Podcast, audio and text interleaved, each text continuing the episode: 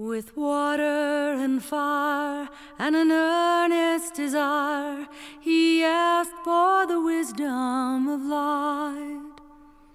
His hands reach out to mine, and together we'll find a place among the stars tonight. Hey, hi. Um, it's dinner at Johnny's, and according to native tradition, there was always a special person in each tribe that one could go to for answers to dreams, visions, and future events. These special people were called tellers or seers. Our guest is Ted Silverhand. He's a Tuscarora native from North Carolina, and he is also a seer. Hello there, Ted. Hello, Johnny. It's good to uh, to see you again. Yeah, it's good to see you too, my friend. I also have Les Shockley here with us, who um, we're going to get into some really wild stuff. I uh, first of all, Ted, uh, is there an afterlife? Yes, definitely, definitely. There's a time that you go when you cross over and go before the Grand Council, and then they instruct you that once you leave them, that they you would go into a dream time, and that for one full year, your whole time you will be dreaming about your whole life would be shown in front of you. Whether if you had Alzheimer's or not, you would definitely remember everything that you went through during this lifetime. Then, when you awaken on the anniversary of your rebirth, the anniversary of your death, and when you go back before the council, it is you in front of the council. You judge yourself on what you had done during this entire life. And whether you have to go back to redo certain things or you move ahead into uh, into the next part of the journey. But this is an unending journey. And this is why we say that if you notice there's some people that if they take their lives in suicide, they repeat themselves. They have to keep coming back, keep coming back. And they reach that certain time in their life, of that certain age time. If they do it again, they have to come back and redo it and redo it. This is how it works until you break through that cycle. But when you go before the Grand Council, note it, think about it as going before the teachers, your own teachers. And they explain that, say, when you did certain things, to say, couldn't you have done it a little different? Couldn't you have done it this way or that way? Because you can't lie because you're talking about yourself to them.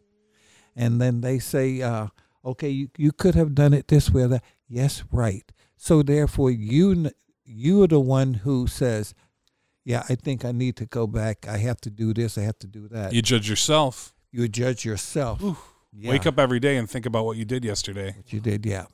And this is the reasons why I have always said that once I cross over into spirit world, I would would like to come back again as a teacher, as a seer. I really would like to come back to do that work again. Technically, you go through the entire zodiac in being in reincarnated. Go through every race of man or womanhood.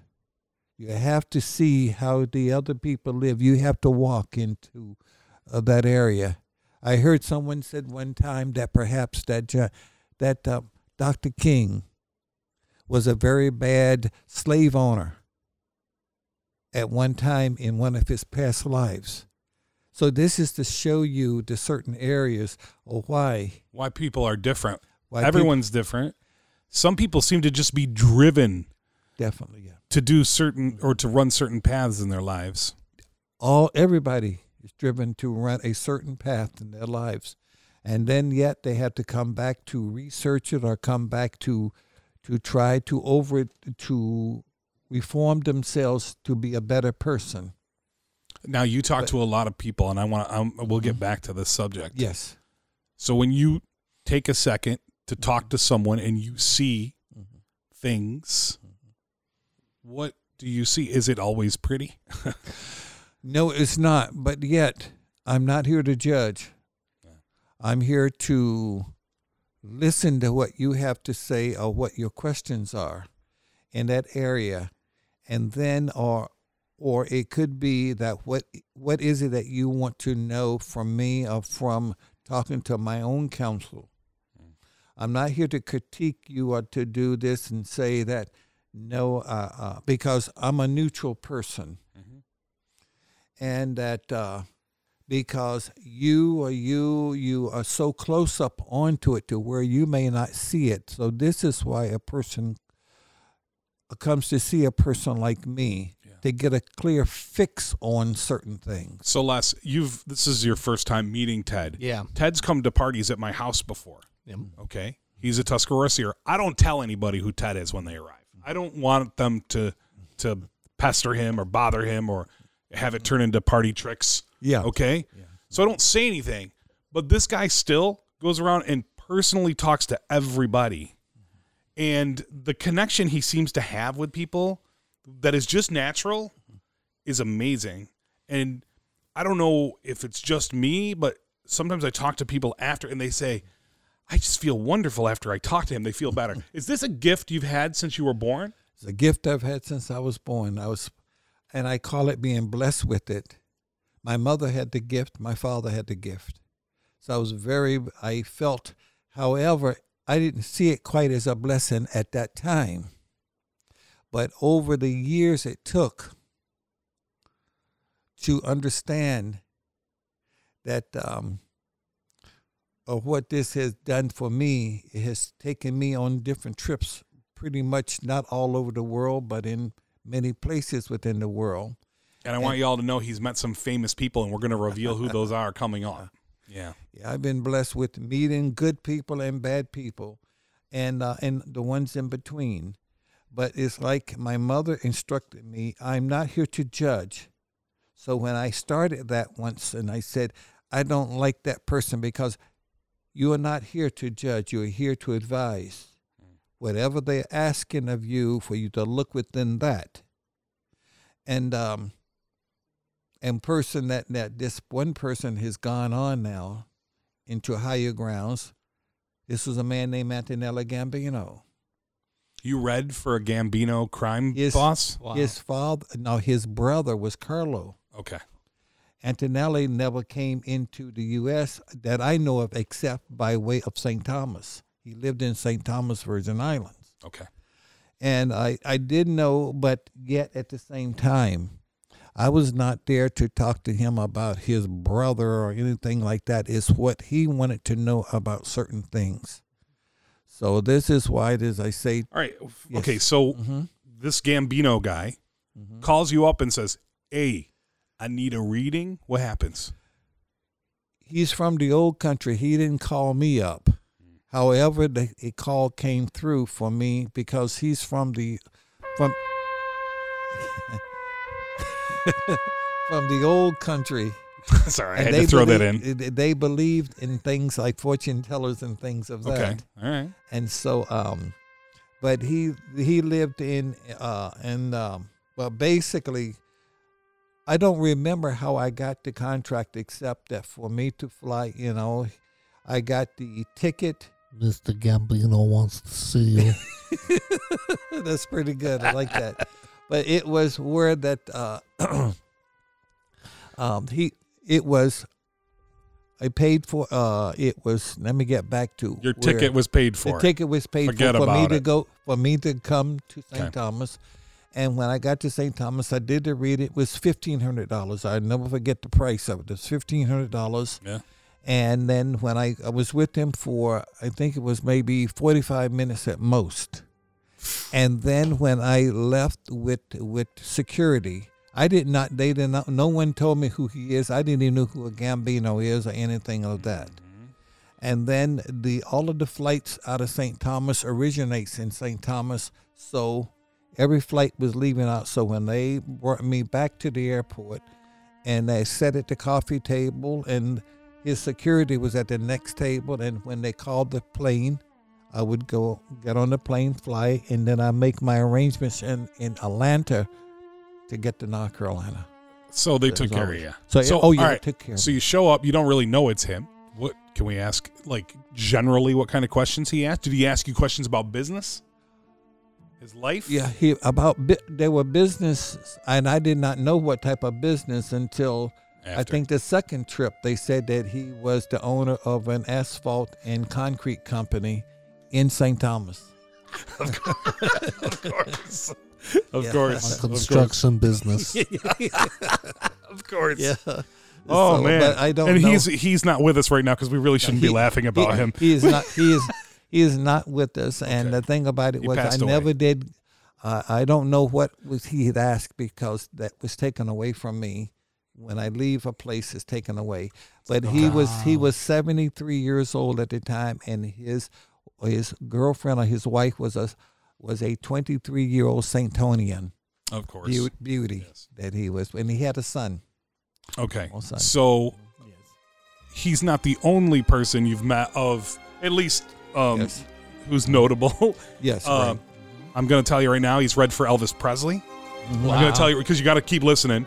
I'm going to tell you right now, he's read for Johnny Cash. Yeah. Can you do a Johnny Cash impression, Les? Yeah. Oh no, No, no. it was going to Elvis. Okay. All right, well, we'll get you with And, uh, Elvis. yeah. and uh, and and you you must be you must fall into like when you're really good at your job, as Mm. you are. You get you get to know people of of prominence, and then they suggest you to their friends, right? That's how it goes through word of mouth. And you got to Elvis. Yeah, I, I think the one that I did not. Uh, I, well, I still I received a phone call, and that was Latoya Jackson. That came, she on her own, I guess, from some pl- person recommended her as well as a telephone, and uh, I talked with her. I think it was two or three times back in those days, Wow. and uh, and that's when you see one of her letters she's written about that and everything. So tell me about um, tell me about your meeting with the King, Elvis Presley.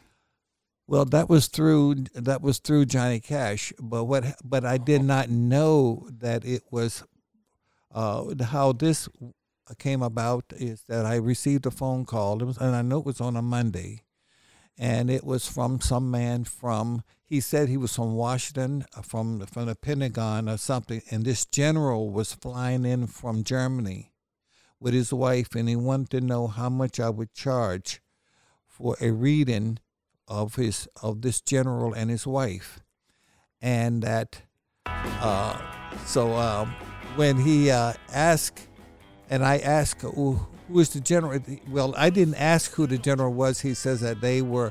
This guy was a captain or something like Colonel that. Tom Parker. No, no, no, Oh. not him. No, no, no. Well, the thought colonel had nothing to do with it. All right. He, he didn't have anything to All do right. with So it. when you go to to meet with Elvis, Yeah. you don't know you're meeting with him, but they I bring you to not. like a hotel room or what? is at the hotel room in Largo, Maryland, At at, what- the Sheraton. He had the entire top floor. the Sheraton in in, In in, the- yeah, in- okay in in, in um, Maryland. Maryland in in um. I just said the name of the place already. Yeah. The Sheraton, Maryland. The Sheraton at the in Largo, Largo, Maryland, right on the four on ninety five or four ninety five. That's so cool. Yeah, yeah. So he's got the whole floor. You He still don't know floor. you're going to see Elvis. I know. Uh, uh I was gonna be going to see this general and his wife. Okay. So you arrive. What made you think there's something going on here? Like this guy's big. I knew it before I got there that I knew it was somebody big, but I was I actually thought it was um um what you call his mother um she was always doing things of this nature um um the president at the time uh, um the peanut the peanut man Charles Schulz? no no no I don't know. I don't know. no no The uh, uh, Peanut Man? Yeah, uh, um, I'm, I'm looking right at him now. Mr. The- Peanut. No, the guy who was the president of the United States at that time. Oh, Jimmy, Jimmy Carter. Carter. Jimmy Carter, and I thought it was his mother that was doing this. I for some Okay, reason, so you're like, oh my God, I'm about to read for Jimmy Carter's, Carter's mom. mother. She's got I- I- I Secret Service. Was there Yeah. security? There was security. It was all over the place, but I just assumed it was someone. Were there groupies? her. No, you see, when I got there, I was told just to go to the desk, and then they would take me to the uh, to the manager's office. And so I just when I came in, I came in. The place was busy. It was busy with a lot of people, but I didn't pay any attention. I went directly to the off uh, to the uh, the front desk. Yeah. Then they took me right on into the office there, so I had no idea what was going on. And right. then when uh, they said security would be down, and so when security came down, then I knew. And then at that time, I knew it was someone different. It wasn't uh, Miss uh, whatever her name was, and uh, so when they came in, and the guys had long hair and stuff, so I knew doggone well they weren't They were rock They- stars. that they were part of the uh, Pentagon. So at that time, when I uh, came down, and um, and they went through my bag, and then when I went up, then they put me. We went to the uh, elevator. The elevator was a shut. It was a private elevator with security on that elevator. You saw other people, but they were sort of in a lobby, but they were roped off. Was this the fat Elvis era or the skinny Elvis era? It was the fat Elvis era. Okay. And so when I went up on the elevator, I said, "Who is this general that I'm reading for?" And the guy said, "Well, you'll know. You you'll find out." You'll recognize him. Yeah. And so when I got to the top floor, the door the doors opened, and I just saw some of the most beautiful women in the world There's was the in, in in the lobby there. I'm just waiting in the on lobby for for 'em? No, no, not in the lobby. In the on that top floor Okay. and uh, and so they escorted me into a a a room there. I went into the room and they directed me over to a table where I set up my table and things. And Okay. about 15 minutes later, 10, 15 minutes later, he came through the door. Okay. And- and then wh- how did you feel?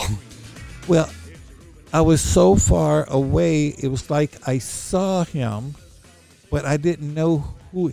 You know, it was like, in a way, he looked like somebody I thought I knew. Okay. So nobody told you yet this is Elvis. No, there wasn't. And then as he talked with the men, and then he came my direction, yeah. and as he came up closer and closer, my first impression he looked like Dracula, because he was so bloated, and as he got closer, he was chalky white, and you know because he would dye his hair Black. so black, Right. but it was against the, skin was chalky. It was really, really puffed up, Yeah. so puffy, and everything. And then as he had that half smile, and she reached his hand and says, "I am Elvis, Elvis," uh, however he said it. I said, "Yes, sir." I stood up and said, "Yes, sir," and he says, uh, and then he asked me. He says, uh, "Do you see anybody around me?" I said, "Yeah, your mom is standing right behind you." and uh, and just one was just standing right there, just right there. I said, "Your mother's standing right behind me." He's okay. He says, uh, "Okay, Topper." Oh, uh, oh, oh. The other thing that when they told me I would have a, I would have a name, uh, uh, it they say they I would have a, a code name, and my name was Topper. To Everybody go up to Elvis's. So to, to, to deal with him was his name was my name was Topper. See, his name was James. When all of his mail went to him, it went to James Johnson. I think it was James Johnson. So that's his alias. yeah. Famous people office Yeah. often use aliases Yeah. when they stay in hotels. You couldn't check in as Elvis. but his name was General. I think it was General James Johnson. That's what went to Graceland too. If there's anything addressed to that, it went directly to his hands into his main office. All right. So you Yes. saw his mother standing behind him. His mother was standing right behind me. And I was not into Elvis in those days. I was not into him. So, and, uh, but so she was standing right there like she was about ready to cry. And then he said to me, he said, I said, your mother's standing right behind me, behind you. And he says, uh, now, now, Topper, I, I don't want no shit. I need to know some things. I said, yes, sir. And then I went into the reading, and um, as about maybe 10 minutes into the reading, he took out, he had a briefcase. He took out all of these photographs of people that he wanted me to talk to him about.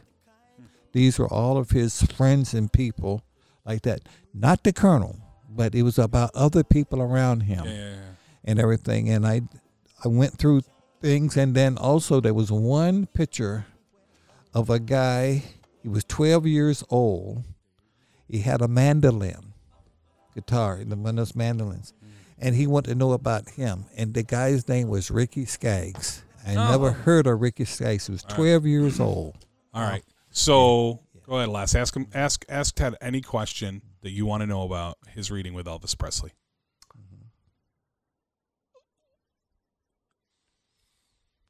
Did the first of all, did did you you realized who he was at some point? Right? Oh, Did sure, he- oh, uh. Right then, when he Does that introduced throw you off? Does that yeah? Does that throw you off at all? That that's where I was going with this. No, it didn't. Throw, no, I mean, when you say it didn't throw me off, it was that would- that was him when he came up to me. I said, "Wow," it blew my mind. But uh, but it didn't throw me off. I just said I was just like stardom, but he just he just looked like he just looked like Dracula Again, to me.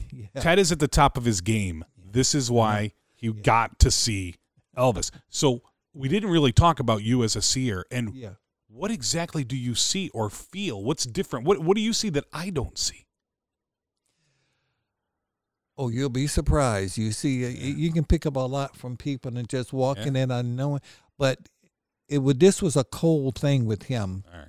I didn't, you know, it's like, do you get a chance to prepare or anything like that? No, I saw the guy. He's sitting there, and all of a sudden, you know, and now remember This was that before when- Google too. He couldn't Yeah, look yeah, up everything right. about him, but still, and he- then, and then the whole thing, I did not know it was him. And then the other thing was when I saw him, my mind went directly back to Johnny Cash. I messed up on that one. yeah, we're going to talk about Johnny Cash in a minute. Yeah, Do so you I- remember? I mean, other than that, was there Yeah. anything that you that was difficult to tell Elvis? I And we can say this oh, now that he's Oh, okay. passed. Well, what I said is that I said to him at the end, I said, "Mr. Presley," and I want you, I want to iterate one thing. I every time that I ever read for Elvis, I always called him Mr. Presley. It was not Elvis until at the end, the last time, he says, "Why do you keep calling me Mister?" I said, uh, I, "What did I say?" I said because no one told me otherwise because I was working for him. I was not his friend. I was working for him. yeah, So and that was the whole thing. And uh, and when, uh, but the, the woman in the in the in the at Graceland, she always called him. They all the the the people that work for him, they always called him Mister Elvis. Mister, oh, that's what they called Yeah. him. But again, what- respect. Mhm. So Yeah. you read for him more than once. Oh, So more than He once, but- obviously liked what you had to say. Yeah. He's the one that the reasons why I record everybody I read for now was his idea.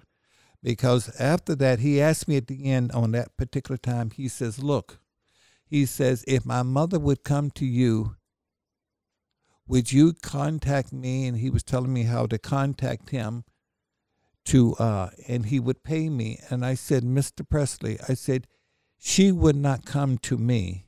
She loves you so much, she would come to you in the dream time. And this is why, and then he said, um, was this when he really wanted to talk to me after that, you know, because I said she would basically come to you. So, um, and that. So anyway, he started getting readings every, I think every other month he would send a list of questions Okay. and uh, and I would just write in. I would take and write the uh, write them down on that legal pad. I would just write them out. There, all the questions. I take the photographs that he would have and the questions about different people, and I would go through that whole yellow the yellow Pad. pad and everything. And he said then then he later said there's too much reading. He said I have to have I got things I do because uh, just uh, can you record it? Then he said, can you can you record it? I said, record on a reel to reel. He said, no, on a cassette. And I said, what's a cassette? And he says, because they had just come out. Yeah. He says, I, I, they had just come out, and he says, uh, I said, what's a cassette? And then he then he said, you get it from Radio Shack. What's Radio Shack? Because Radio Shack was Tandy's. It was a leather place back then. You could buy leather goods and stuff from there. You know, A Tandy company. yeah, it was Radio. Shack was. A, they always said a Tandy company, and Radio Shack is no more now too. Yeah, no more now. Yeah, yeah. But so and so he says. So I was like so confused. So he said, "I'll send you two cassette tape tapes, and I'll send you some tapes, and then you go to no." That's when he said. Then you go to Radio Shack and get the tapes. Get a recorder and record. yeah, it. no, no. He sent me a recorder. He sent me two small recorders. Yeah. Mm-hmm. So all right. Yeah, So I want to talk about Johnny Cash Yeah. because it it deals with an armed invasion. mm-hmm. We'll just leave it like that. Mm-hmm. That's Yeah. coming up. All Right. right. So keep listening. We're, we're talking to Ted Silverhand. If I don't know if people join podcasts in the middle, I guess they don't. So, but Ted, Ted is a Tuscarora seer um, from North Carolina. That's where you're born. Yep. But you've traveled all over the U.S. and Canada and Yes. South America. He's out there. Yeah, Yeah. And so you talk about this dream time. Yeah. What is dream time? Dream time is when you go to sleep and you end up in the dream time. It's called the dream time. You dream in, into the next world, and is is it's not it's it's easy when you enter in because it's what you're looking for or what you expect. Uh, where you can go in and you're not threatened, you don't feel funny or nothing. The people that come in, their family or other people that you're trying to contact. Les certain recently area. had a Mm-hmm. had a you know we don't have to get into it because it's personal, but he recently had someone come to him in a dream, and you Yes. told me you woke up and you were. In tears Mm-hmm. When I well when I woke, Is like that I'd where been crying. is that where family members will come to you? family members can come or you can have even a spirit guide that can come and show themselves and the dreams can be very so intense that you can wake up crying or you can wake up crying because you can't change it or you know that you saw it and you are trying to if you could fix it you want to fix it and it's, so it's a very intense situation when it happens and you sometimes will wake up and you as it's always happened to me i have a particular woman that would always come to me. Her name was bedabin which means first light. And bedabin was always come but she would come into the room.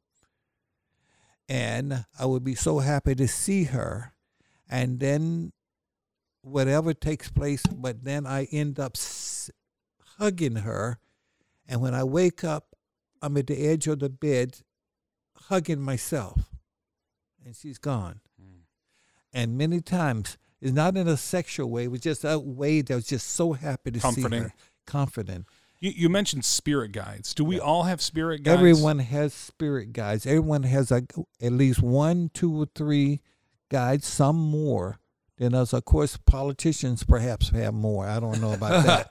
But uh, yeah but everybody has a life we call them life protectors. So is this someone guides. who who will maybe whisper in your ear like, "Don't put the bath, don't put the toaster in the bathtub" or something? You know what I'm saying? It- like, it could, like you see, you come before you come on this earth. You know who your life protectors are. You, they identify, you identify, you agreed. These are the ones you choose. I gotta say right Okay. now, I am thankful for mine wherever you Yeah, are. If yeah. you can hear me right now, and, thank you. And thank as an example, with Elvis's Elvis's brother, I can't think of his brother, his twin. Elvis told me this himself. It was his twin was the weaker one. He gave up, but he had said to him that I'm going to wait and I'm going to look for I'll look over you. In other words, they were so close, and he would talk to this twin.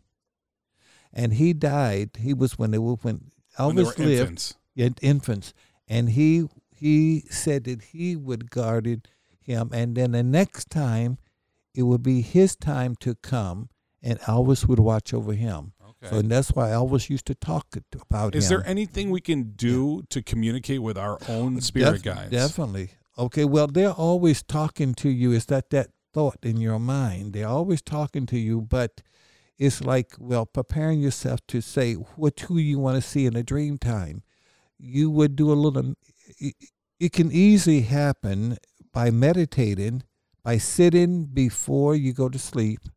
Sit in someplace for five minutes Quiet. quiet, not in the bed, but sitting in a chair, getting your thoughts together. So when you do get into bed, and as you're falling asleep, you want to see such and such a person.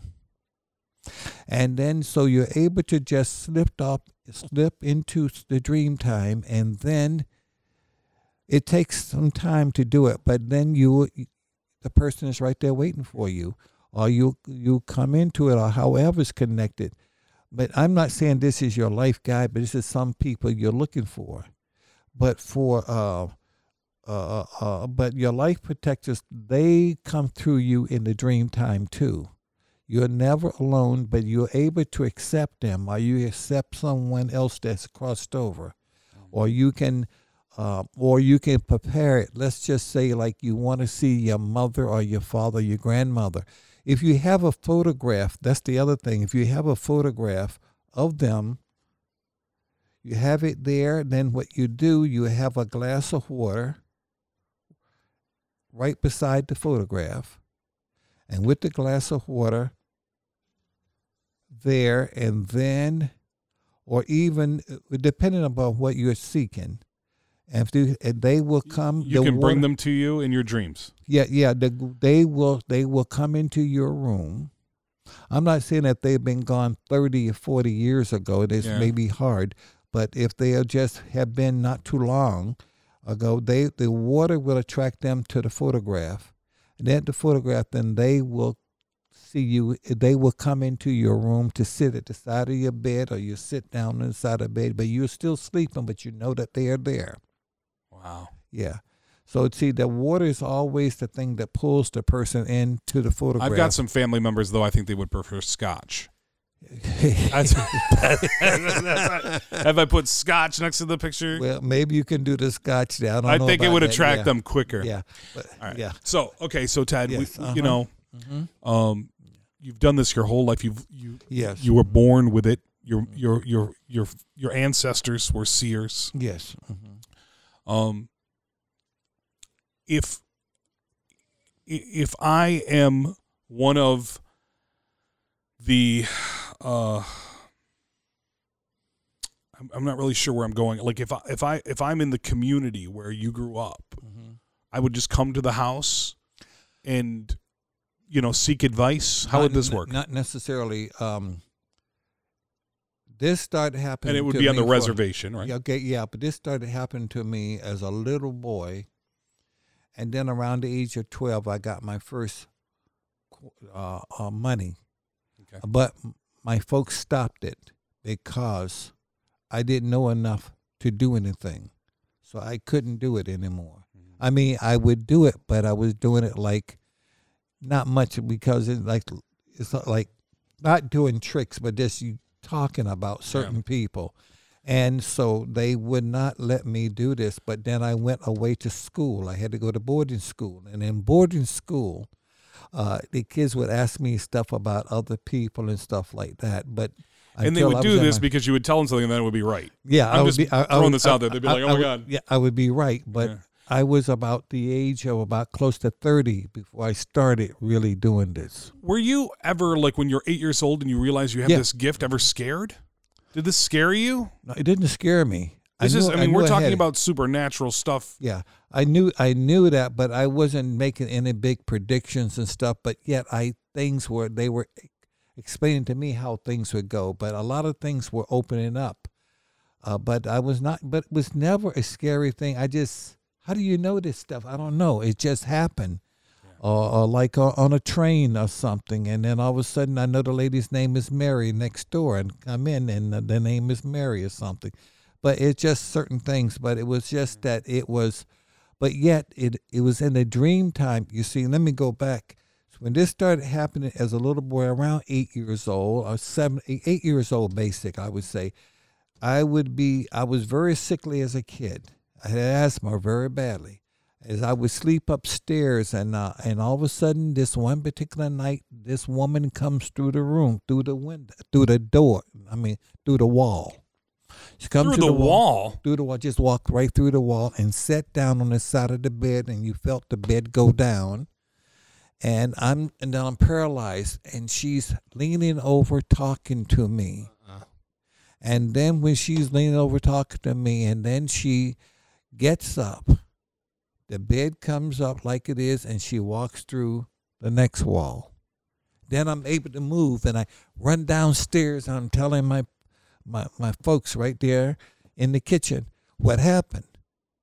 And then my father said, Well, at first, he says, I'm a nip. He always says he's going to nip things in the bud. He says, We'll take care of that. So he built a pallet uh, in the bedroom, in his bed, in their bedroom, at the foot of the bed. He didn't want any women to come visit you in the middle of the night. And, no, so i- in the so I don't know why he did it. He built a little bed right there, and he says so that won't happen.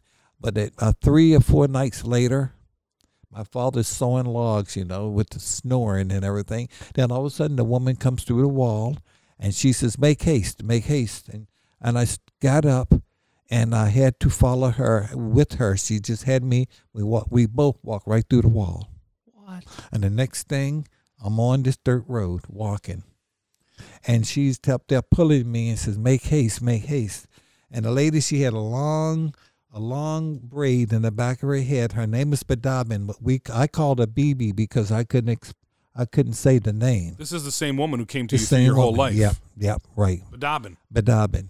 And and so we walked and walked, and as we were walking, it was a nice. It was in the daytime, and it was just that you could hear the birds singing, you could hear the creek with the fish and everything. You know, but creek, you know, Sure. we're just basically creek, and going walking, and all of a sudden we walked a while, and then we went up on a hill. As we go up on a hill, and when and then all of a sudden as we get there, there's a like a areas of a ark and she stands there in the ark and she says, Go sit down there. And when I sat down, turned around to sit down to look at her, she's standing there with a water jug there. And then all of a sudden, there were these 12, 13 men sitting in a circle looking at me. And they're sitting cross legged in the circle. And then I am sitting in the middle of the circle, and I started and I started looking and it was moving in and I was moving into each of their eyes. And then the one that started talking was Tall Pine. And he was talking for them, but when they were looking at me, they were talking to me with their eyes. No Eh. lips moving. Huh? Tall No Pine lips moving, was no- speaking to you. He was speaking to me, but the elders, when I looked, they just, I looked and they were talking to me through their eyes. I, I knew that what they were saying through their eyes. And then Tall Pine told me about what will happen my lifetime. And I remember one thing I said, Can you make me well? And he says, You will be, but you have to suffer a little bit now, but you will be well. this is your childhood asthma This- you were talking about. the childhood asthma. I mean, I had severe asthma. It says now you're going to be traveling. You're going to be going on a long journey, but we're going to be with you on this journey. And I think about maybe two years pass, and then my mother and father says I will be going to Denver, Colorado, and I'll be living at a Jewish home for children for my asthma. Hmm. I was already, I knew I was going to be taking a trip. When I got there, they said, We're with you on this journey. And so I was there for four and a half years. so years. the 13 men, the spirit 13 guide, old men, yeah. yeah, mm-hmm. with you. Yeah, they were with me And you went to this home because of your your for the asthma, home, yeah. Yeah. And it was a Jewish home for children. And then when I left that home to come back, they said I would not always be, I would not go back home like other people go back home. So when I got back home, that's when I went to boarding school. And from the time in boarding school, now I, I know my dates are, are not jilling right because I think I was around 12, 13, 14 years old at the home in Denver. Okay. And so when I went to the uh, to the to the school. boarding school, everything that I had learned at the home, I was so homesick, homesick at the home. So when they took me to put me in boarding school, I had to repeat boarding school all over again. And so I was there for the five years. So I've always been in institutions all So my life. So you weren't with your family at that I age. was not with my family except summertime. I mean, except Christmas time or summertime. Yeah. Man, I tell you what, Yeah, we yeah. Mm-hmm. everybody has a path that they take. This Oh, was yeah. yours. Oh yeah.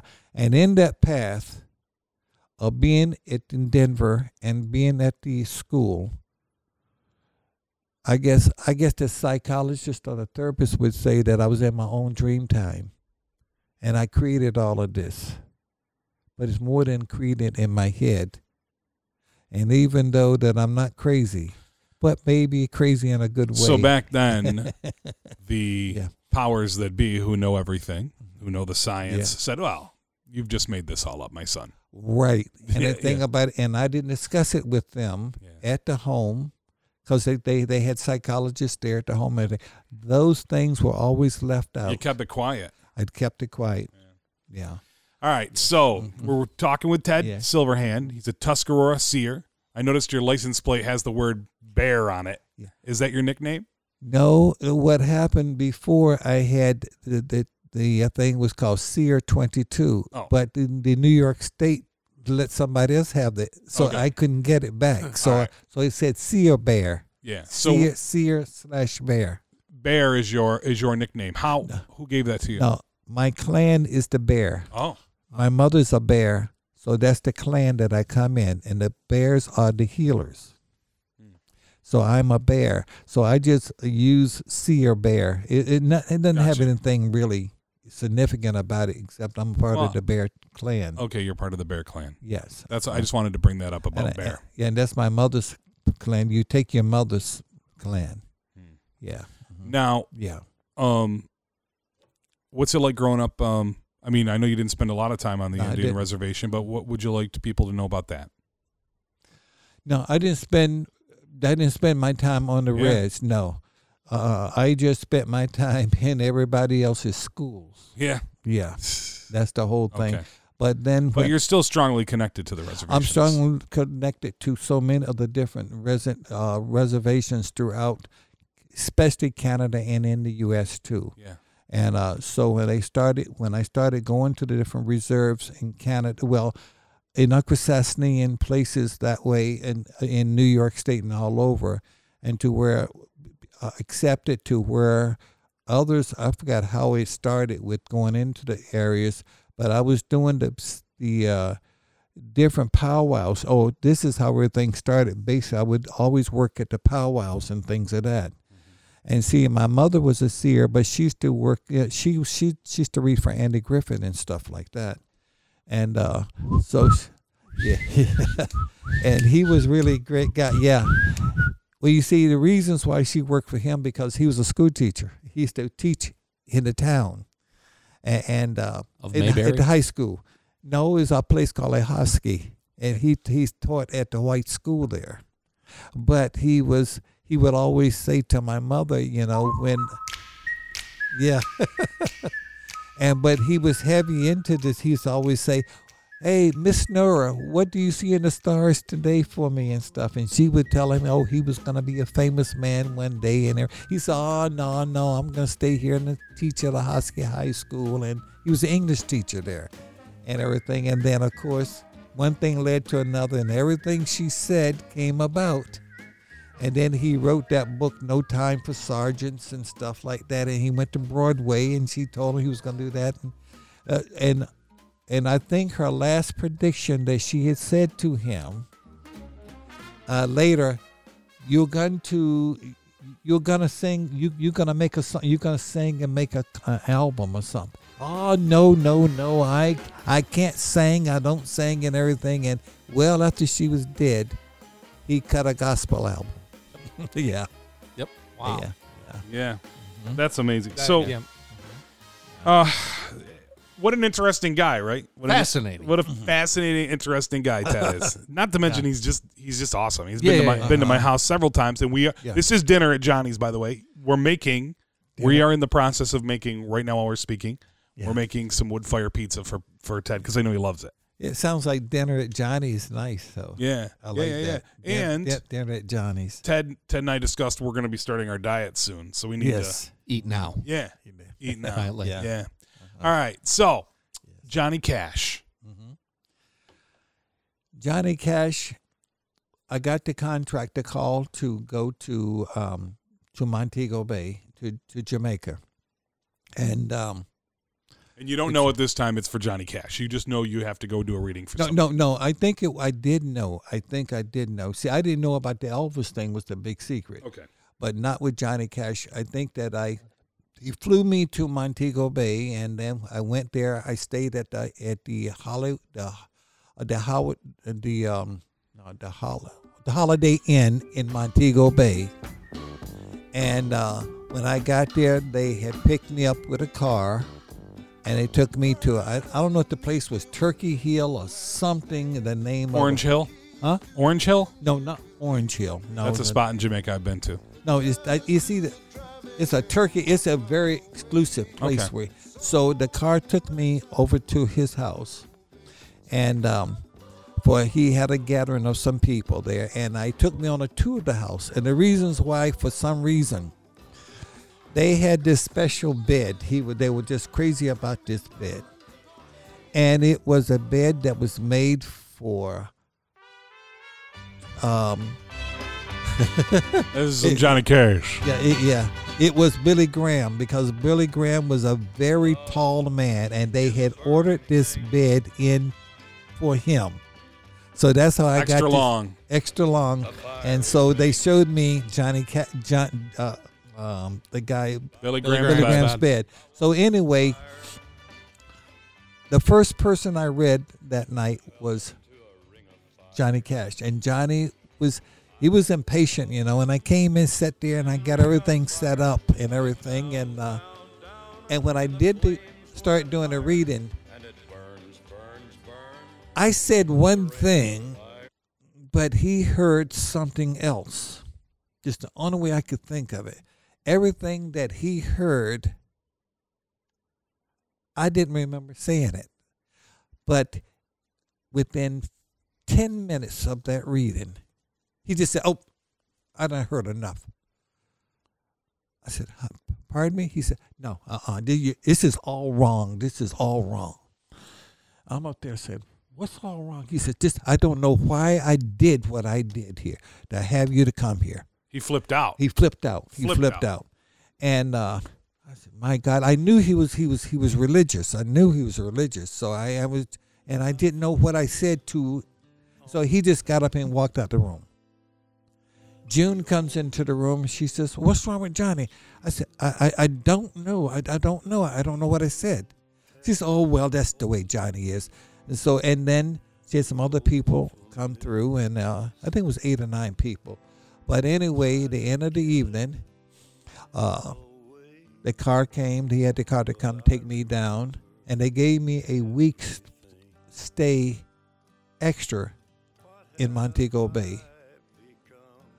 And that was the longest week and the most uncomfortable week. I You didn't had in my expect to life. have to stay in Jamaica and they give it to you as a No, gift? They're like, you're no. staying? the idea of staying there was a nice place, but I see at that time, I I never felt rejection to where you had me to fly. You flew me in.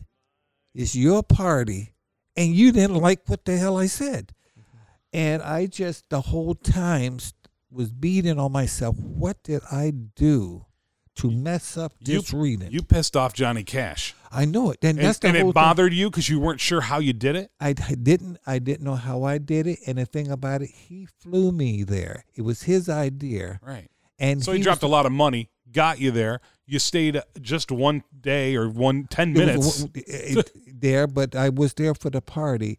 I mean, for the, his fr- their friends. Right, the but friends he- liked it. Everybody. He hated the reading So why was it a long week in Jamaica? because You just felt bad. I felt so bad because what did I do wrong? Right. And I wanted to please everybody What do you think he because did? this is what. Was he there all week too? Huh? Was Johnny? Uh, was he No, there no, all no, week? Johnny was at his own house. He there lived in there. Jamaica. They he had- lived He was there. living there. Yeah, Yeah, he he's had- living there. But they had me at the hotel. Did you have to see him? Did you see him I again? see Bump him into him? Not at all. That's it. And then about six months, I think between five and six months, I got a phone call. And the phone call came, I think, was somewhere in 19, uh, maybe it was 1978 or something. I don't know what. I got that call, phone call. No, I went there in 1970. So it was somewhere around that time. I got the phone call uh, within that time. And then when I came in, as a matter of fact, I knew it was New Year's Day or New Year's, the day after New Year's Day, because I was in North Carolina, I was cutting the grass. And I came in and they said, uh, Johnny Cash is on the phone. And I came, I said, yes. He says, this is John R. Cash. Why didn't you tell me the rest of the story? I said, the rest of the story? "Wh- What do you mean? He says, he said, well, let me tell you the story you told me that I would be leaving here so fast that I would leave my furniture behind. I said, Really? He says, Yes. He says, and so I'll tell you what happened. We were having Thanksgiving dinner at the house, and uh, the baby, uh, Carter, the baby, he was in a high chair, and he had family there. And all of a sudden, around three o'clock, the doors open up, and these guys came through. When when they knocked on the door, housekeeper went to the door. They were sitting at the table to eat, and these guys came in with three or four Uzis. And they came in and they hog tied them around the table, and, and uh, looking for money, and diamonds, and all of this stuff. And he's and they they didn't have all that stuff.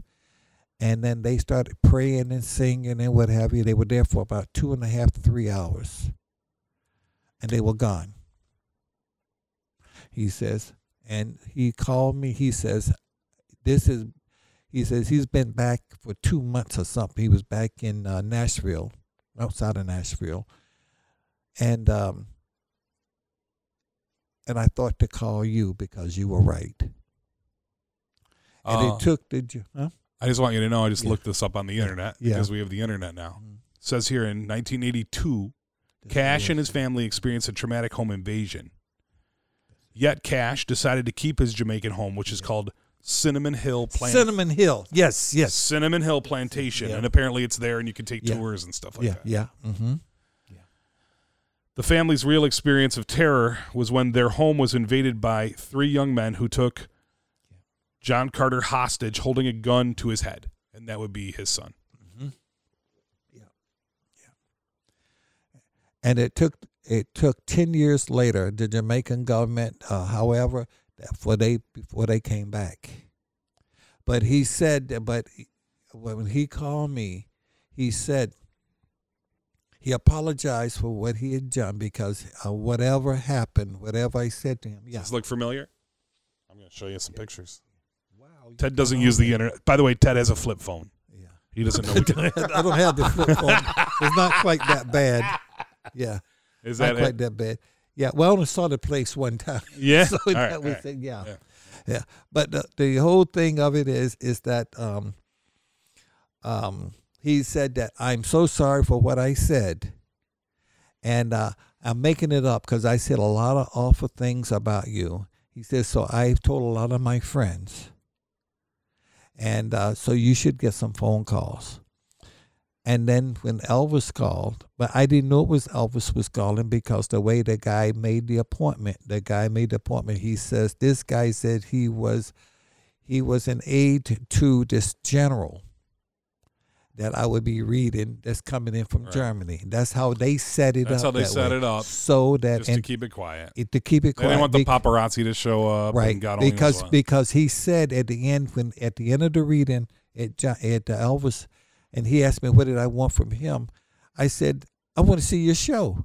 He says that's why all the secrecy is because if you if I had you to come to see the show, which was at this at the Largo at the, the arena there or something like that apparently, he says they will be offering you money and for what was said. I said so and the So you this couldn't is go to he the show? He couldn't go. So, but he asked, "Oh, you want to know what did I say? Something." so to you him. couldn't go to the show? I Did didn't you? go to the show. I, Yeah. I did. Yeah. So he gave me a ring. I got the ring at the house. He gave me one ring, and I got a second ring. He gave me that was. Uh, I still got that. I still got both those rings in the jewelry box that he had taken off his finger. Then he had another ring made for me that had the two the silver hand. He had that made. But the thing about it is that he had said, let me go back a little bit, Yeah. that he had said that, um, uh, um, oh, with the, the areas of, uh, uh, and then I said to him, I said, can I say something to you, Mr. Presley? You are tired. You need to go someplace to where you can heal yourself. And he says, Topper, I kick it back to you. Where can I go? And I had no answer. Because you could see how bad he was. and He needed someplace to go to heal. Yeah. And uh, and then the, the other time I almost got in trouble with him when I said I I started within the areas when I was talking to about the colonel. He said the colonel and his friends were off target. Do not discuss the do not. In, in other words, not to say nothing about the colonel or him. He didn't want to know. Uh, Yeah. But towards the end, on the last the month to two months before he died, that's when he started calling me and talking from like like sometimes at twelve at night to five in the morning. He's just talking because I had said to him they were going to write a book about him, and that book was going to be a bad book. He says, "No, no, nothing's going to bother me about that." I said, "Your friends are going to do this." That's when he says, "You don't talk about my friends," and and and the thing about it is, it's not going to be. But the book hurt him real, real bad because they took things he says out of context. Then what happened, you know? Because um, being that he was a Southerner, he had certain names that he called people. They took it to say that's all he did was nigga this, nigga that, you know. Right, racist. And he says, That's not the way I am. That's the way we just said certain things. But the way they said it, because he says, and then he started talking about Muhammad Ali. He says, Muhammad and I are the tightest of friends. I designed his, his gown, his, his, his, his robe for him. And I just, that, that part I couldn't understand. I said, What? He said, Yeah. He says, I designed his thing called the People's Choice and everything. And then I didn't, it went in one ear and out the other until I saw at, at, at Ali's funeral, they flashed the areas of the museum. And on the mannequin is a robe designed the People's Choice that Elvis had designed You- that it robe all came together. and it all came together. The guy wasn't lying about it. And him and Ali, see, he's told me because he said one time, he says, I told I told Ali uh, uh, to get a reading, I'm gonna pay for it and everything. Like he said, Ali was scared. he says he was Wow. too scared. He didn't Yeah. want to get one. Yeah, because he says we talk to each other at least, uh, uh, at least once a month or something like that. He was always talking back and forth to Ali. He was that close. And that when the Supreme Court passed that he could box, that's when he had that robe design, and Ali used that robe for the first three fights, and then when he lost it, he never he he never wore that robe Yeah. again. Yeah. Yeah. So it was just the different people that came in, and he How he talked- interesting. he talked about Jackie Wilson. Jackie Wilson, and uh, he told me he says, "You watch anything happens to me, Jackie Wilson is coming out of that private home, that private hospital, because I paid for it." and that's the one in New Jersey someplace. And so he had brought that up about him. He see, in other words, before he died, he rambled and he just talked, and he was telling me getting stuff off his chest. He was, te- you're right, and he was telling me these things, you know. So it wasn't that I spirit was telling me; he was telling me on the telephone because that's how he did it. Because he, but it was broken when they wrote that book. It broke him. It that was the one thing. Yeah. Got to put me on hold. I got to go to the John. Oh, Okay. okay. We'll do that. Okay. We'll let you go. We're gonna. Okay. Les and I are gonna keep talking. So Okay, come back. Go go ahead and go ahead and go. Okay. Thanks. Yeah. So, um, Ted uh, Silverhand does, um, you know, from time to time, still do readings for people, and you know, I I think uh, I would love for him to give me one. I don't. I've never really done it. Isn't that crazy? You've never done it? No, no, but he's done it for everybody else. You've never had one done for yourself. No, he's done it for All everybody these else. years you've talked. Yeah, because I just I don't know. I just like him. Like I don't really care. Like I just like him as a person. I just think he's really cool. Like he's yeah, done yeah, some. yeah, yeah, yeah. He's just like an interesting guy. He's done so much. And as a matter of fact, two years ago, my roommate, Professor Peter Beams, um, almost died in the desert. His car broke down. He didn't have water. He had to walk for miles to get help. And when he showed up at the house here in Watertown, he was he looked bad. Like he looked like he was dying. He couldn't eat. You know, I mean, I'll, I'll you know, he was he was just he was in a rough uh, patch. And Ted and him talked, and Ted uh, told him a lot of stuff. And Ted gave him this bear's claw that he wore, and if you could have seen the difference in Pete's face the minute he put the bear claw on, he goes, "I can feel the power." I swear to God, it was so touching. You know, Pete Pete's an Irishman, so Yeah. he's uh, you know, dramatic, but he he he really did believe in the bear claw that Ted gave him, and did eventually get better. Um, so just interesting. So he's done readings. He's saved my friends' lives, but yeah, he's never done with me with, with me That's ever. incredible. It's weird, right? Never. I just thought of it while he was sitting here. I'm like, I don't think I've ever talked to him. And then I think about he talks about how we have these spirit guides following around. Mm-hmm. You realize they've seen everything you've done. A- everything. oh yeah. Oh yeah. That's disturbing. That is disturbing, right? And then when he just talked about how uh, in the beginning of the uh, podcast, how we're like when you pass away, you know, you get greeted, and then you go someplace to analyze your life For like a year. for a year, and then you got to go back and Right. face everybody, Face everybody. and tell everybody, you know, how you feel Yeah. about your life and what you did. It's really, really interesting. Ted's back. Yeah. All right, how's it going? We just kept Okay. going. Okay. Okay. So, so yeah, I don't think you've ever done a reading on me. No, uh-uh, you were always scared. You always set everybody else up. It's not that I was scared, Ted. I mean, the whole thing fascinates me. Um, but No, I know you weren't, but you know, no, I never did read for for Yeah. Johnny. yeah, yeah. And uh, But but like, should people be scared to do no, readings? n- No, uh, most people know. You know, it's like when people want to know when they're gonna die and stuff like that. I don't know who when a person's gonna die. I don't want to know that. But however, you know, usually they tell me that, and uh, they usually know. And uh, uh, in other words, it's like the person would sit there to talk with me, and he or she would say, you know, uh, I know that uh, my time is really coming, and then Spirit would tell me, say, well, you know, you got such and such a time that you know this, so you know you need to get this done and that done because you usually know you will know when that time is coming. Basic. Now, I'm not saying always simply because of what happened just last week at my cousin's with his daughter. She died in the classroom three day, three four night, days ago. After the kids had left the class, left the school, She's a po- professor, like Yeah, a she's a college, professor, college yeah. professor. Yeah. She passed away in her. sit right at the desk there and died. Well, she may have seen it though. I mean, she may have known. She said that he said that they said that she felt sickly. Yeah. and then that was it and then bam heart attack All right. Rather than Yes. predictions for me, mm-hmm. what do you do? You have anything that you want to? Do you have any predictions for the world that we might want to that we might find interesting? I mean, i i was i will say this that the the changes that's going to be made it's not going to be what's happened over over in the uh, with russia and the things right now because i feel that that's going to fade out Good.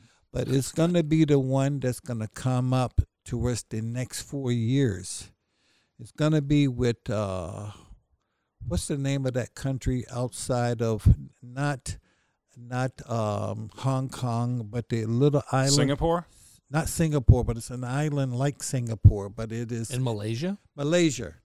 Malaysia is where the war there's going to be the war of words because China is going to want Malaysia, want all of it because it's a tech it's a tech place. So Singapore essentially too. Southern Yeah. Malaysia. Okay. It used to be part of Malaysia. Right? Okay, and that they they uh, uh, the U.S. is putting a lot of money in there, but China and Russia wants the place, and that's what's going to come around the end of the Biden's administration.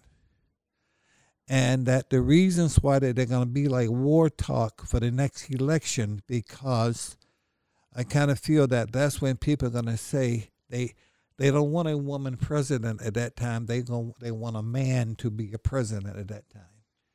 At least this is what I see. And if she does, Harris does stay in, it would be that where that if he is trying to get history on the same accord, it would be to where after two years and he may give the reins to he may step down Joe Biden, Joe Biden, and she may become president for two years, and then just to be on the side of history. right, and then there'll be an election, There'll and be an people will be like, "Oh, we need a man need in a man, office need right a now, man in possibly." office, and that's what that's what will happen.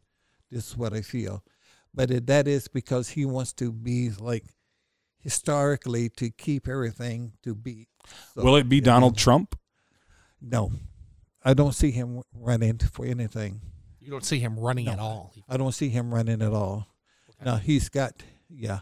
I just don't see it because he's got a lot of stuff. He's going to be into a lot of other problems he's going to have to deal with. And his ego, and plus, that is if he's still alive.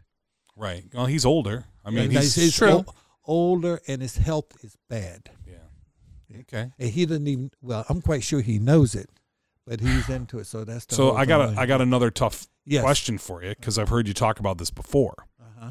and that is, let's talk about the sea level.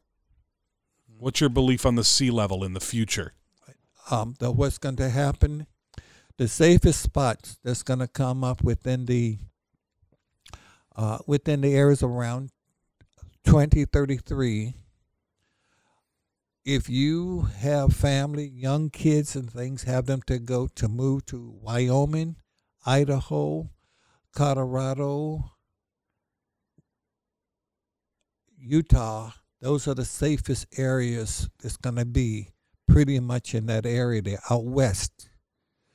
Uh, the Carolinas, a lot of that's going under Water. water.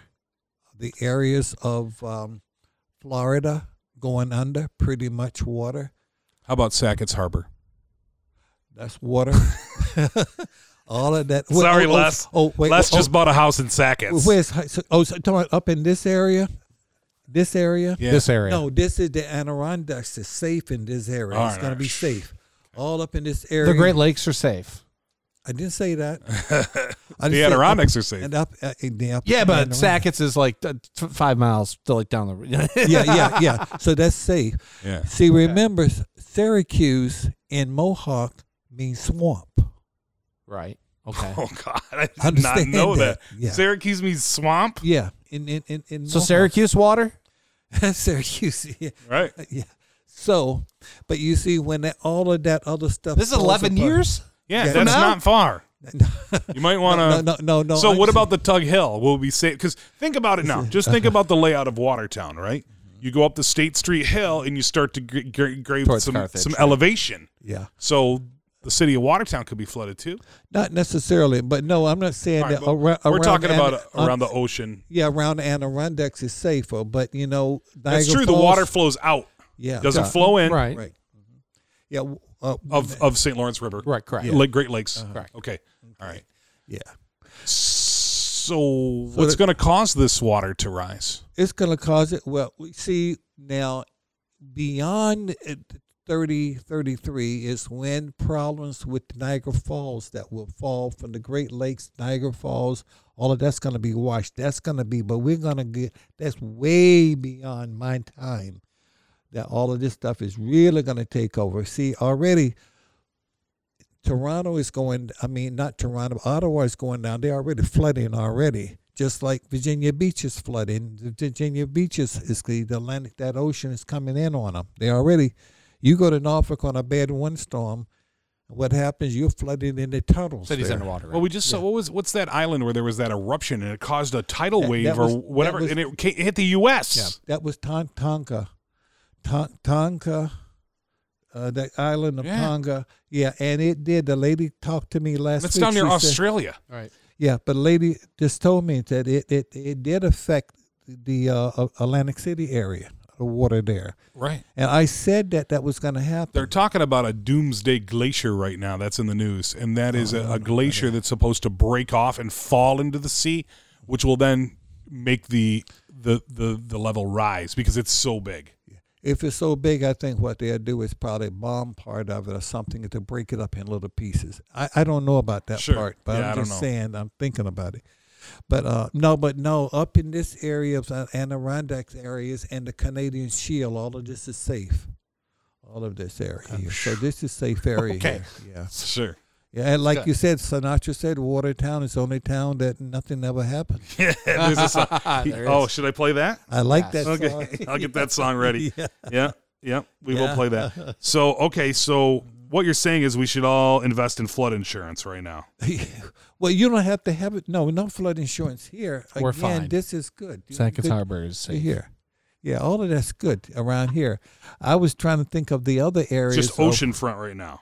yeah, oceanfront. Yeah, But I was thinking of the another New area. York City. Say New York City is going to be. That's all of that's going to be flooding.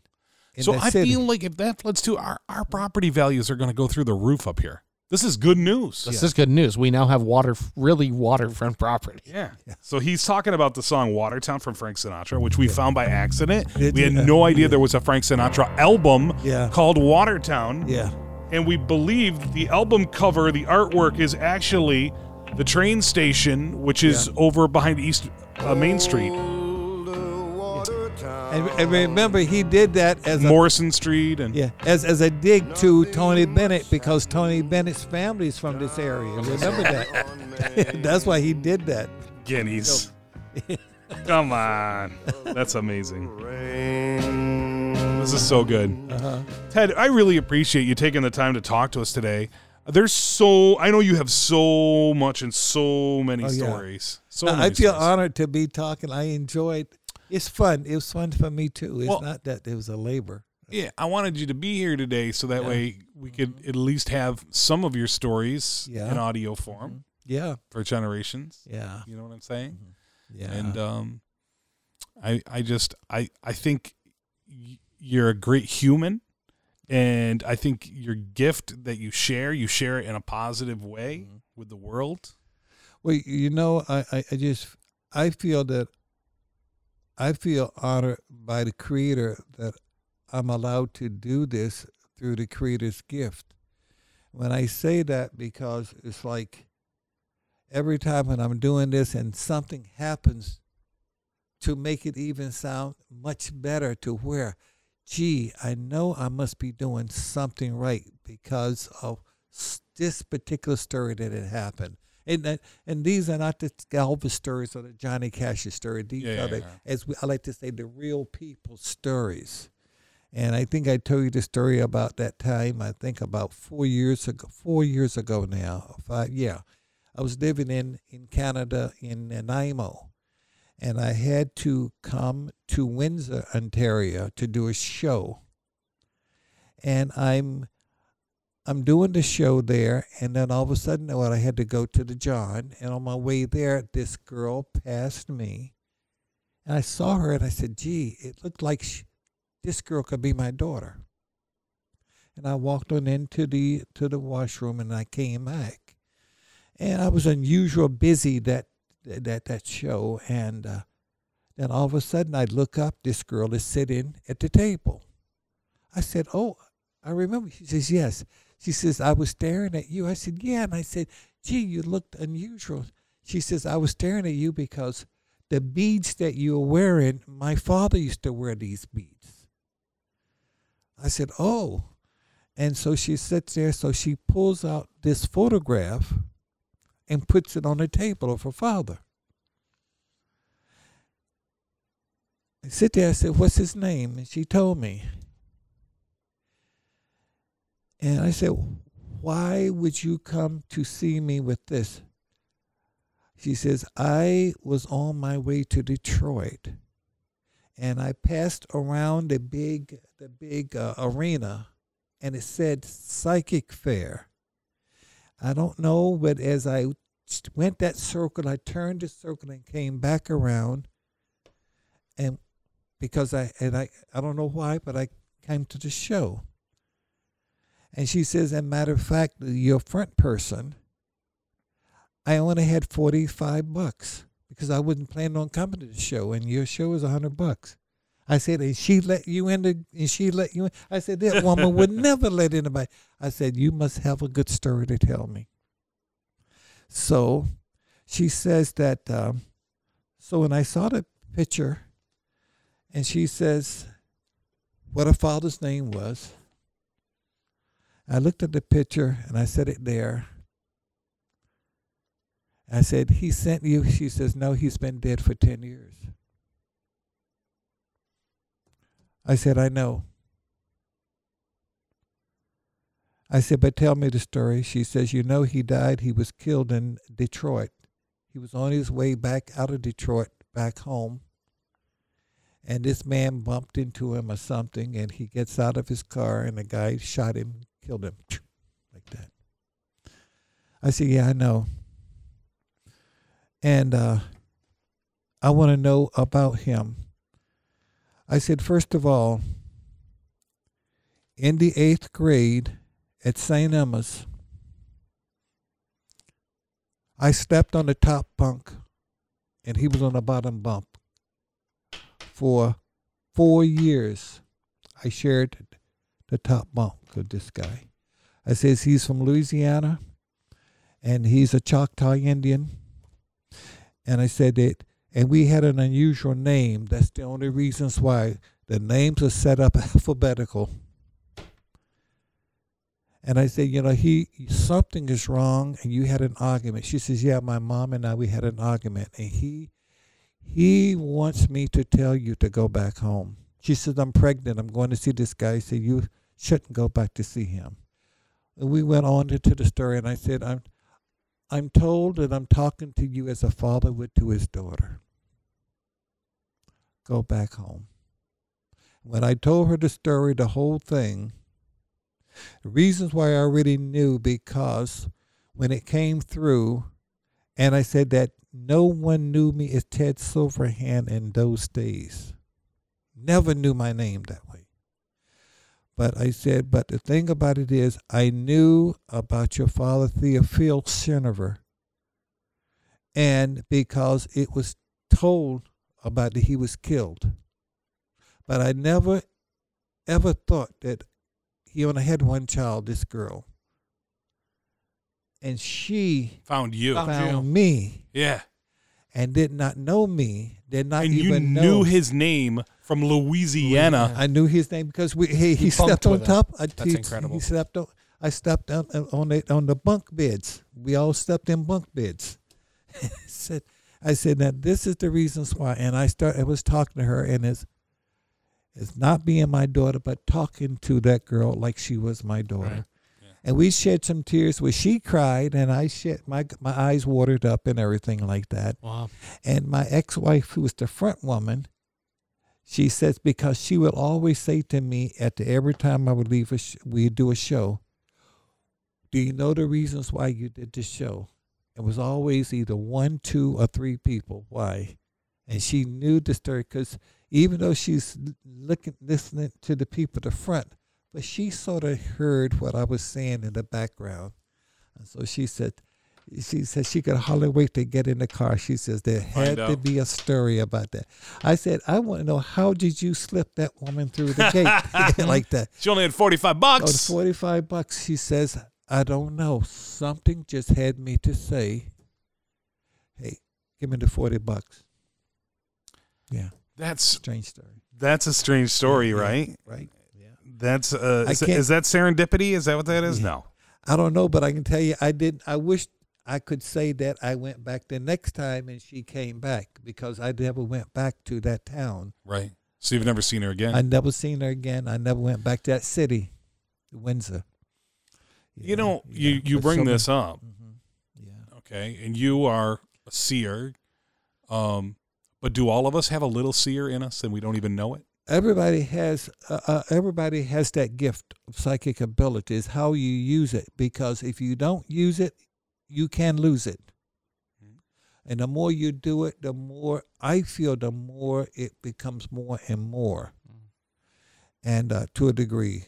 And some people just don't want to believe it. They just call it coincidences. But there's a lot to coincidences and being that Right. and listening to my mother talk and my father, my father to always say many times over and over, everything that I'm telling you, you're going to see it's going to happen. Everything. And I have each of my readings, something about my father comes through of advice of someone said because he had already told it to me. Yeah, always. So, and this is why that um, uh, I enjoy doing what I do, and um, at the same time because I choose to de- try to deal with the positiveness of each person. Not to, it's easy to find a negative to talk about Yeah. and all of that comes up. But the showstoppers is the positive stuff where people can look and see another direction. I said, well, I see you doing such and such. And They come back and say, you know, ten years later, you know, I'm doing exactly what you said. I said, you, if you had followed my advice, you'd have done it Right. ten years before that. You'd been a rich man. Yeah. And and there's some people. Um, uh, I, and, and another thing too, I know it's not good to say this, but I remember reading at a place called a Gypsy Rose Hotel in Pennsylvania, and this one particular this was one particular night I did a reading for this man. He was from Texas. He was an oil man and cattle. As I finished that night and I was on my way home, and Spirit says, Go to Atlantic City. And that man's a winner. I turned that car and I went straight to Atlantic City. Got to Atlantic City. I remember going and as I was going there, I, I had drank so much coffee that night. I had to pull over on the on the on on on, on the uh, Atlantic City Expressway or whatever into the bushes to take a leak. And and when you pull over, I didn't realize the Jersey cops pull right behind you, thinking that you were drinking. You know, Uh, Right. but it was a car. And so as I'm out there and they up there looking in the car and I I can't come, I'm peeing. Then when I came back, uh, they uh, and they were looking, they wanted to look in my bag because I had the bag with all of my stuff in there and they the jar of water, which is spring water. They, I said, no, don't you open it. I'll open it so you can smell it. It was just regular water. But the thing about it, I went and it was starting to rain a little, and I said, dang, maybe this is not a good idea. But I went to Atlantic City and at three o'clock in the morning, and I got there around about twelve or one. And all of a sudden, I was down to zero pretty much except I had think I had ten dollars. And I said I went in, I think it's ten dollars. I said I want a roll of t- I said I want a roll of twenties, uh, a roll of quarters or something. I don't know what the lady gave me a roll of half dollars. And I And this is what craps. no, no, this was slot machines. I Oh, never okay. smelled scrap. All right. I pulled it. The lights go off and everything and all of that. I think it was uh was it about three thousand dollars. Boom. And uh, and of course it came up the jackpot there. Of course, you know, and I go in. I didn't even have identification. I had to go back to the car to get identification to get that. But I gambled on that man's energy. wow. I was going to ask you though, because like if you have the ability to see, can you pick lottery numbers? Can you do that kind of stuff or no? Not I, normally. well, I do it, but I don't pick them. I, I, I mean, I don't even play the lottery because I buy the tickets, but then I don't even check them because Wow. I've never. It was never for me. So, but sometimes I give people numbers. Some people have hit. They have hit. yeah. I, but um, I don't know. I just seem like I it's not for, supposed to be for me. Yeah. But the thing about it is, I I hit the jackpot because if if that last person I had read that night was like weak, depressed or something, I would have gone home. But what that man was, I'm quite sure that man couldn't sleep that night because I was gambling on his energy. yeah, because he was. Are some people lucky? Bigger than life. Are some people just lucky? Some people are born lucky, and uh, Aha. and I know a guy who is very lucky. and is way. that the His energy? Mother, his mother's very lucky. It's just it's in is is in his DNA Yeah. because she was very lucky, and uh, if you was to see one of those um, reviews that the guy the guy who did an interview with me in Canada. His, it was his mother. They used to hit so much of the jackpots in Ireland the, the word they wouldn't they asked her not to play the jackpots. That's anymore. crazy. Yeah. Yeah. some people are born lucky. they really are. Yeah, They really are. but uh, I well. I feel lucky, my friend, to know you, and hopefully thank you'll come you. back and we can we can Well, talk about thank more you. stuff. I'm sure we could Thank probably yeah. do multi podcasts.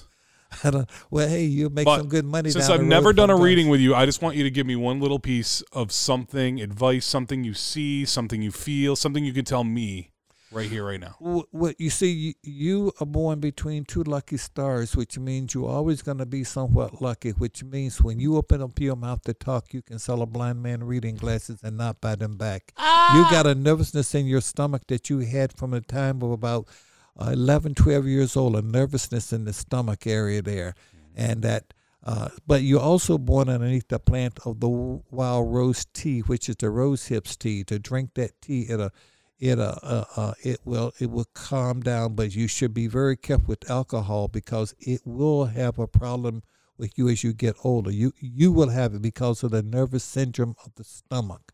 So whatever you're dealing with the stomach area is going to be a, a problem there. But because your gift to talk the gift to make other people relax this is your this is your gift of, of talking.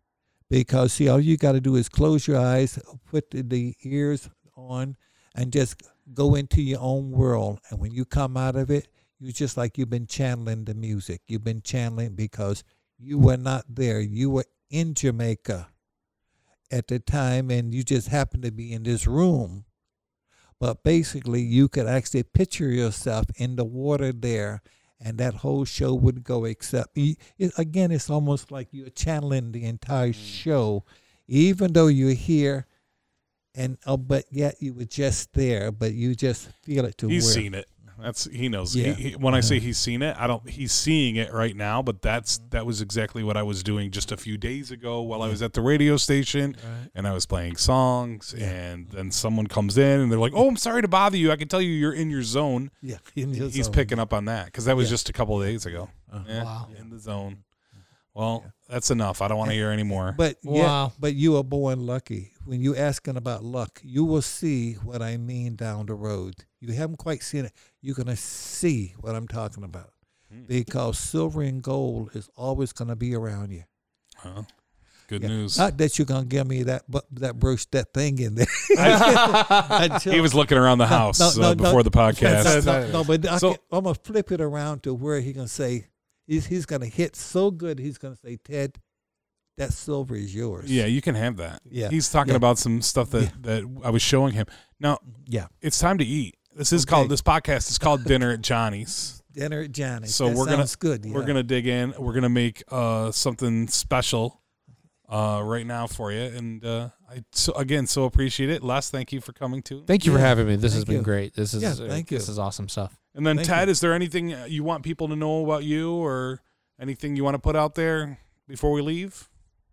No, as I always say to everyone, always walk, think, and uh, dream in beauty.